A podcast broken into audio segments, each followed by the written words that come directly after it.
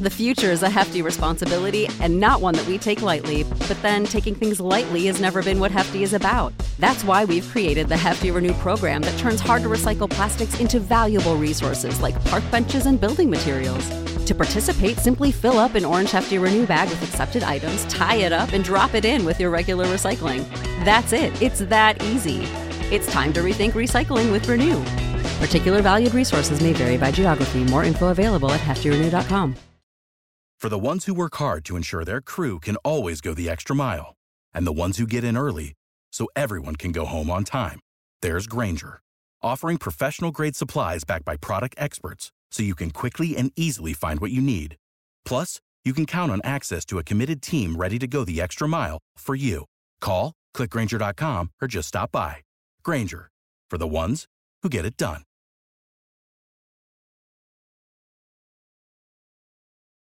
When you need mealtime inspiration, it's worth shopping Kroger, where you'll find over thirty thousand mouthwatering choices that excite your inner foodie. And no matter what tasty choice you make, you'll enjoy our everyday low prices, plus extra ways to save, like digital coupons worth over six hundred dollars each week. You can also save up to one dollar off per gallon at the pump with fuel points. More savings and more inspiring flavors make shopping Kroger worth it every time. Kroger, fresh for everyone. Fuel restrictions apply.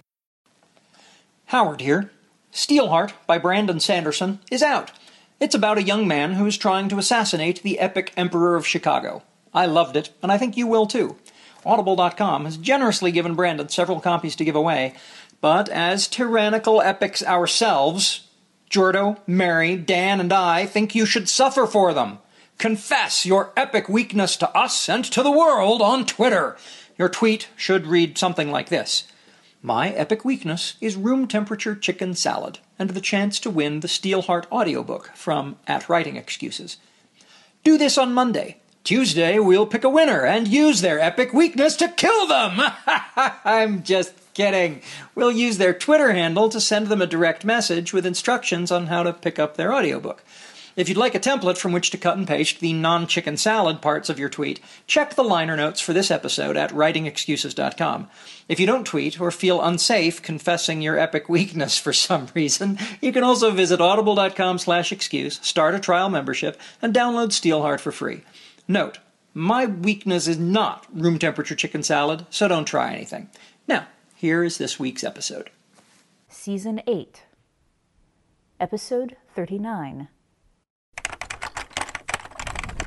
This is Writing Excuses, dystopian fiction. Fifteen minutes long because you're in a hurry. And we're not that smart. I'm Brandon. I'm, I'm Dan. I'm Mary. And we have special guest star Cherie Priest. Hello. Yay! Yay! Ooh, I like this room. From Mary's pa- parents' basement, once again, at the Writing Excuses retreat. And Cherie, thank you for coming. Tell the listeners a little bit about yourself. Um, that's not one of the questions you said I'd have to answer. Hopefully it's an easier It's an easy one. No, yes, it is. Uh, my name is Cherie Priest. I write books and stuff, and mm-hmm. uh, I've had about fourteen published. Anytime anyone says I've read your book, they mean Boneshaker. And uh, so that's okay. I'll I'll take it. Just bought a nice house. Thank you, Boneshaker. and uh, I've got a few things coming up. We've got one more in that franchise, a steampunk franchise, coming out this fall. It's called Fiddlehead, and a couple more projects with another company next year. So. Excellent. And we're going to talk about dystopian fiction.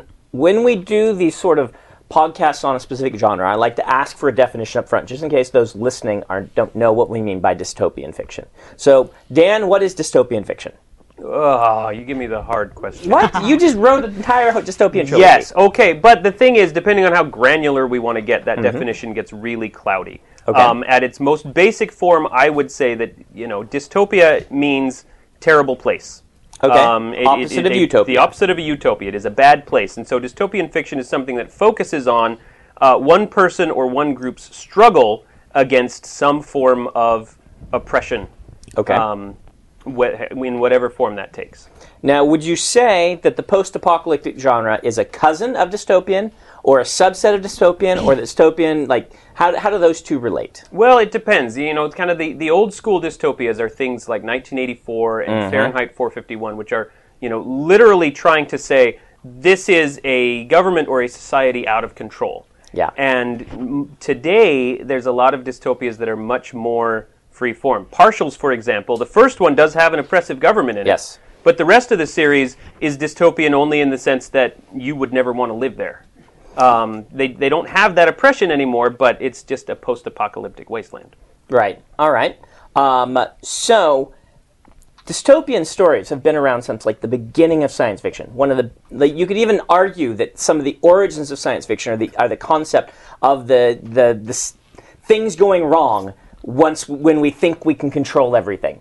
Um, and how that just goes so horribly um, for everyone. So what is it about dystopian that draws us to it? Why do we want to read about it? Everything, you know, from nineteen eighty-four to Uglies um, have been bestsellers and, and hit the, the collective unconscious and things. Why? Well, this is actually an interesting thing that people tend to do uh, kind of for a, a long time before we had names like dystopian, mm-hmm. yes. which is that when society is uh, in a, a boom time, when, when things are, are flush, we tend to have leisure time to focus on on big, weighty questions. And that that's when you start seeing things like dystopian fiction mm-hmm. pop up. Um, when things are going really, really badly, uh, when you've got lots of uh, recessions, Great Depression, wars, that's when comedies and musical theater mm. go to a rise. So I think that one of the reasons that dystopians were go- being so hot there for a while was that we were in a boom time. Okay. And I think we're starting to actually see that swing around to the other direction. Um, well, to, to, to counter maybe a little of what you're saying, I don't think it's a coincidence that the massive, massive wave of Y A dystopia Um, has followed so closely on the heels of us getting involved in, you know, now a eleven-year-long war. Yeah. Um, you know, we're seeing a lot of dystopian elements creep into our real-world society, and so we're interested in reading about it. Absolutely, but those those elements are also things because for the majority of the people in the United States going about their day-to-day life, that eleven-year war does not have a direct impact on them. They may know Very someone, true. They may know someone, but it's not having a direct impact on them, but they are thinking about it. But because they were in a, a boom time, a leisure time, they had the leisure to think about it. Ah. And that is that is different than being in a period of of distress where you want a relief from the distress, and that's when comedies and musical theaters tend to rise. Okay. Cherie, mm-hmm. you said you have written some dystopian. What have you written that you would c- categorize as dystopian? Um, well, probably the best known stuff is the steampunk stuff, and that, right. that is I- at least the first one. Anything set in Seattle is dystopian, mm-hmm. so Boneshaker because and it's Seattle. Partly because it's Seattle. Um, it's a cold, dark, wet place filled mm-hmm. with, with hostile entities, mm-hmm. a- and then I put zombies in it and right. rolled it off. yeah. um, no, Seattle was very, very kind to me, but I'm from the Gulf Coast. I found it a little difficult. Uh, the, the thing for me about dystopian, the brand of it that I like in particular, because it, like Dan was saying, there's a million and one different kinds mm-hmm. of dystopia. I like the ones that go, you know, yesterday the world ended, here's what happened next. Right, right. And and that is always, like, like uh, kind of the conceit that begins the steampunk stuff in Boneshaker is like, well, the city was destroyed mm-hmm. and abandoned. Right. And here's what happened next. And okay. then it's about everything that is, it's like, well, clearly some other things happen, and clearly, uh, you know, s- people will, will reorganize themselves, they'll reestablish mm-hmm. themselves. People are, are incredible vermin, you can't get rid of them. So, well, all right, well, now what does their society look like in here? And and that kind of thing is, is always terribly interesting to me. Um, if, and this will maybe sound like a strange angle to come at okay. it from, but I love the economics of it. Mm. Like the first thing I think about when I'm trying to build anything, even if it's if it's dystopian, if it's Y A, if it's you know mm-hmm. mystery, whatever, where is the money coming from? How do people earn a living here? Um, but like I said, I'm from the Gulf Coast. There's a lot mm-hmm. of shrimpers, a lot of fishermen, a lot of uh, seafood. Also true in Seattle. There are a lot of mariners and a lot of uh, you know people. Oh my God, the the the, the Copper Hill salmon was, was wonderful. I um, would say, but oh, yes, yeah. I'm sorry. No, no, no I, I, but I digress. That was really delicious. Um, but, but the idea is like, well, how are people earning a living? And so now you know roughly what the structure of your society is. And, and in that franchise, it's basically drug running because there's mm-hmm. not there's nothing left to sell. So this is what you sell. So then you have drug runners, but that means right. you have people who produce the drugs. You have people who buy the drugs and distribute the drugs. And and starting from that, you can kind of start to populate your world. And dystopia is interesting because it breaks down all the stuff that you already know. And says, now you have, all those tools are gone. Start right. over. You know, I think there's um, there's a lot of things that draw me to dystopian. I love reading dystopian. I enjoy writing it. I haven't done as much, but you could really argue that Mistborn is a dystopian fantasy novel. Oh, uh, yeah. Oppressive mm-hmm. government, all this sort of stuff. So I'm fascinated by it for a couple of reasons. Number one, utopias are boring. Right? And if we start reading about one, we know we're reading a story. We're going to look for the dark underbelly of it, because, you know, if everything is going well, we don't have a story. Stories are about things going wrong. And so this idea of everything being wonderful, but this sort of dark underbelly is is just, I think, fascinating to us. But beyond that, just the idea that everything is awful and everything sucks. There's so much conflict going on, and that means so much story to tell, but it also kind of means that there is so many there are so many interesting places to go with stories like this, because everything's out the window. All of these social structures you talked about have been broken down, and we can get to this idea of how do you survive in this half familiar but half bizarre environment. Um, I think makes for an excellent stories. Hey writers, are you thinking about learning a new language? I think exploring the world, experiencing other cultures, and being able to communicate with people outside your everyday experience lets you create richer, better stories. A great way to do that is with Rosetta Stone, a trusted expert for over thirty years with millions of users and twenty-five languages offered. They use an immersive technique which leads to fast language acquisition. It's an intuitive process that helps you really learn to speak, listen, and most of all think in the language you're trying to learn. They also feature true accent speech recognition technology that gives you feedback on your pronunciation. It's like having a voice coach in your home. Learn at home or on the go with a desktop and mobile app that let you download and access lessons even when you're offline. And it's an amazing value. A lifetime membership gives you access to all twenty-five languages, including Spanish, French, Italian, German, Japanese, and, of course, Korean. Don't put off learning that language. There's no better time than right now to get started. For a very limited time, Writing Excuses listeners can get Rosetta Stone's lifetime membership for fifty percent off. Visit rosettastone.com slash today. That's fifty percent off unlimited access to twenty-five language courses for the rest of your life. Redeem your fifty percent off at rosettastone.com slash today. For the ones who work hard to ensure their crew can always go the extra mile, and the ones who get in early so everyone can go home on time, there's Grainger, offering professional-grade supplies backed by product experts so you can quickly and easily find what you need. Plus, you can count on access to a committed team ready to go the extra mile for you. Call, click Grainger dot com, or just stop by. Grainger, for the ones who get it done.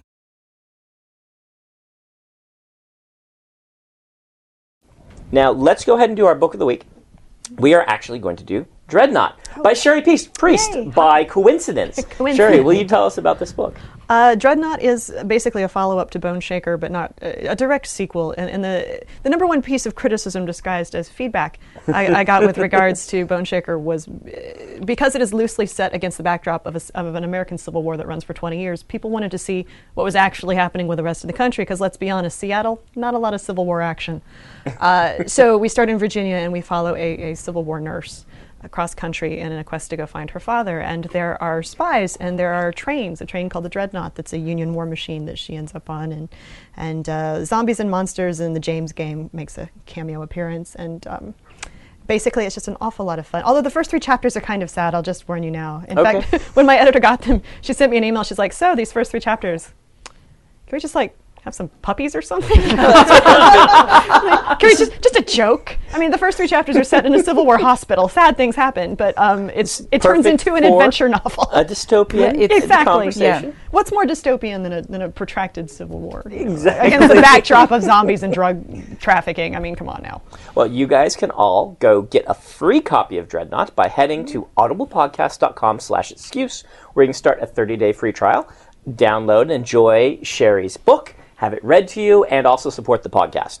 And I'm just going to put in a plug that this is a book that I absolutely loved. Okay, thank you. It's it's one of my favorites, too, yeah. actually. I, I loved Boneshaker, but I actually liked Dreadnought better. Well, my, my dad and my stepmother were both uh, military nurses most of my life, and so this was kind of the book to them for them. Yeah. So wonderful. Well, for the second half of the podcast, as I usually like to do, let's turn away from the defin- defining what it is or what makes it interesting and talk about how to do it. Mm-hmm. Um, the idea being, how, let's say our audience is out there listening saying, wow, that sounds awesome. I want to write dystopian too.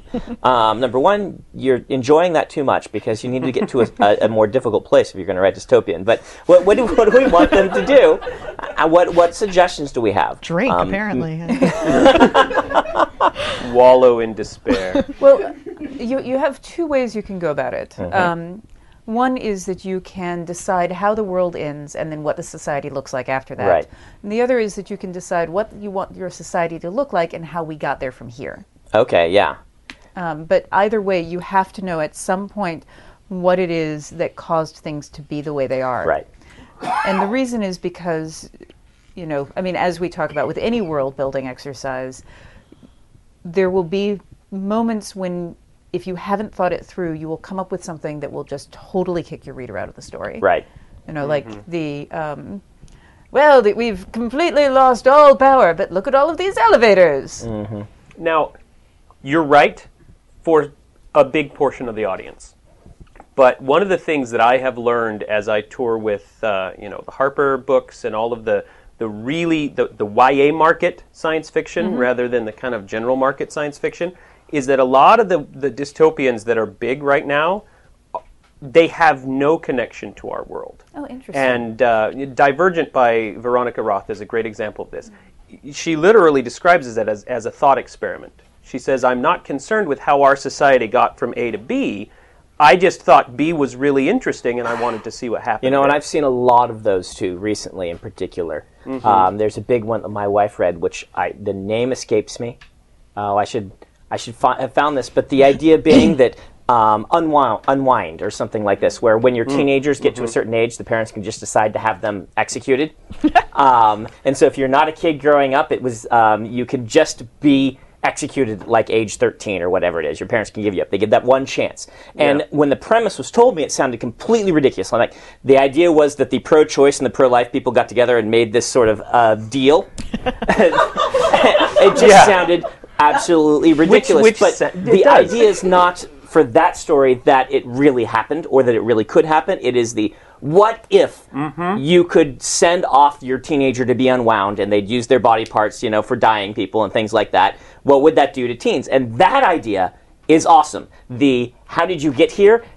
You know, the science fiction writer in me wants to say, but no, there's no way. But the storyteller in me says, I can see how you really want to tell that story. Let's yeah. let's see how it goes. And and so this is a case where you really need to consider who your audience is going to yes. be and who you're going to sell it to. You would not take one of those kind of flight of fancy what-if stories to right. tour necessarily. Right. Certainly not tour adult. To parents right. of teenagers, perhaps. Um, but, you know, if you're going for a teen audience, uh, you know, Ali Condi's books, Veronica Roth's books, um, Cassandra Clare. Uh, no, not Cassandra Clare. I'm thinking of somebody else. But anyway... Um, That is there. There's a huge audience for that right now. You just have to know it. Now, one of the things I would say if you're thinking about writing dystopian is you might want to consider, is it the open dystopia or the closed dystopia? Like, for instance, is does everybody know that this sucks? And they're just trying to get along, and mm-hmm. there's got you've got it's kind of this you know regime in charge that's oppressing everybody, or is it the sort of thing where you know there's the hidden dark secret, like uh, like Westerfeld's Uglies? You know, everyone mm-hmm. gets to be gorgeous as soon as they, they get to whatever age it is. It's like sixteen or eighteen. Everyone has plastic surgery. They're made gorgeous, and and and life is wonderful, and they just party all day. But there's a deep dark secret that's going to screw this all up. That's one of the things I really love about dystopia is the idea that. For some, or arguably most of the population, it is a utopia. Mm-hmm. Yeah. Um, and they just haven't seen the other half, or they're not a- a- affected by it. Right, right. Um, so, is dystopia overplayed?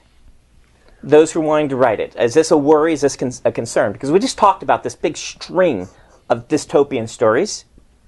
Is this, and, and you, Dan, said you thought that it might be hitting a certain wave.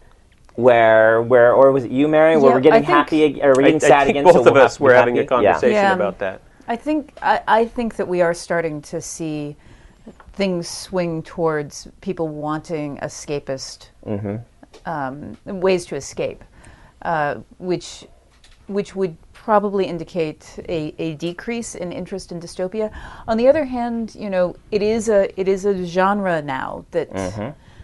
And, and there there are lots of questions to be explored within that. And I always just say, write what you love. Yes. Right? You may mm-hmm. want to be aware of the fact that these might be these might start getting harder to sell. But you know what, every time I've, you know, talked to somebody who broke in, it seems like they were doing something that was harder to sell yeah. for a while, and yeah. then either the market came around or they made the market come around by getting published and writing a great book. Well, and this is a case where it, it all comes down to what you write in the cover letter, mm-hmm. you know, because while dystopia might be on its way out, mm-hmm. or, or at least its its footprint is getting smaller, science fiction, especially in Y A, is exploding right yeah. now. You know, um, you we used to have so much, you know, thanks to Westerfeld's Uglies mm-hmm. and thanks to Hunger Games, we had this huge boom of dystopia, and that's not decreasing so much as it's just broadening into science fiction in general. So you could write, you know, whatever you want, any kind of this dystopia we're talking about, the closed or the open or, or the zombie What you Seattle. Need to do is uh, comic dy- dystopia.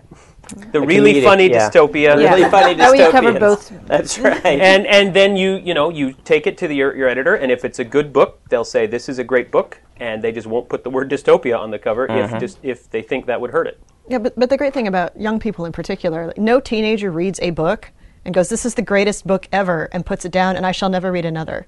Right. Yeah. No, they go, this was awesome, and I have to tell all my friends, and I want more like this. Exactly. So yeah. there's room for the genre to continue to boom, and, and like, like you were saying with the rise and fall and the curve and whatnot, um, some years back, I was trying to sell a, a novel about an obsessive-compulsive vampire, and nobody mm-hmm. would touch it with a ten-foot pole, and then Twilight broke, and everybody went to my agent going, gimme, gimme, gimme, gimme, gimme. Didn't you have one about a vampire? There was something funny about it? It didn't sparkle, did it? Here, give it here. And and so then those books came out, and, and it was, but everything, like every time you think it's dead, something will pop right back up, and, and it, it, it, young adult is really leading the charge because, yeah. well, for one thing, if somebody figured out somewhere along the way that teenagers give parents money for things that they think are useful and helpful and maybe aren't video games or porn, so they give them books. Mm-hmm. And uh, they, they read a lot, and uh, they're, they're wonderful. I'm about to do a young adult project, so I'm very interested in making young people interested in my material. And it's not dystopian at all, but, but, but it'll be but cool you're right, anyway. Because one of the great things, of, I agree with you, Y A is leading that charge, in part because teens will read anything. Mm-hmm. You know, they're not yet, so many of us adults are like, well, I'm a science fiction reader, or I'm an epic fantasy reader, or I'm a horror reader. Uh, there's mm-hmm. no Western readers. Kids are like, but, what's uh, this? Kids have not solidified into a genre yet. They'll read anything. Mm-hmm. You, All right. They'll pick something up off a table because they're sitting around. I, I'm serious. I like hear this from people. Yeah. Like, I don't know, my kid found this on a desk somewhere and read it. What's this? Yeah, I would just you read know, the like cereal box. Like they're just box. bored. Exactly. We used to fight over cereal boxes to such an extent that my parent, well, my grandparents, we were all, me and like, I'm one of nine cousins and we all lived together at one point in time or another. The grandparents insisted on buying the generic cereal because we fought over the cereal boxes so badly at breakfast. Wow.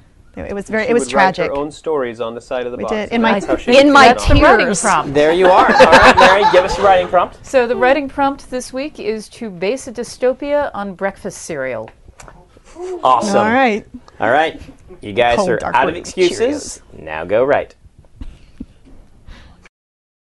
Support for this podcast and the following message come from Corient. Corient provides wealth management services centered around you. They focus on exceeding your expectations and simplifying your life. Corient has been helping high achievers just like you enjoy their lives more fully, preserve their wealth, and provide for the people, causes, and communities they care about. As one of the largest integrated fee-only registered investment advisors in the U S, Corient has deeply experienced teams in twenty-three strategic locations. Corient has extensive knowledge spanning the full spectrum of planning, investing, lending, and money management disciplines. Leverage Corient's exclusive network of experts to craft custom solutions designed to help you reach your financial goals, no matter how complex they may be. Real wealth requires real solutions. For more information, connect with a wealth advisor today at corient dot com. That's C O R I E N T dot com. corient dot com. You know how to book flights and hotels. All you're missing is a tool to plan the travel experiences you'll have once you arrive. That's why you need Viator. Book guided tours, excursions, and more in one place. There are over three hundred thousand travel experiences to choose from, so you can find something for everyone. And Viator offers free cancellation and twenty-four seven customer support for worry-free travel. Download the Viator app now and use code Viator ten for ten percent off your first booking in the app. Find travel experiences for you. Do more with Viator. Save big on brunch for mom, all in the Kroger app. Get half gallons of delicious Kroger milk for one dollar and twenty-nine cents each. Then get flavorful Tyson natural boneless chicken breasts for two dollars and forty-nine cents a pound, all with your card and a digital coupon. Shop these deals at your local Kroger today, or tap the screen now to download the Kroger app to save big today. Kroger, fresh for everyone. Prices and product availability subject to change. Restrictions apply. See site for details.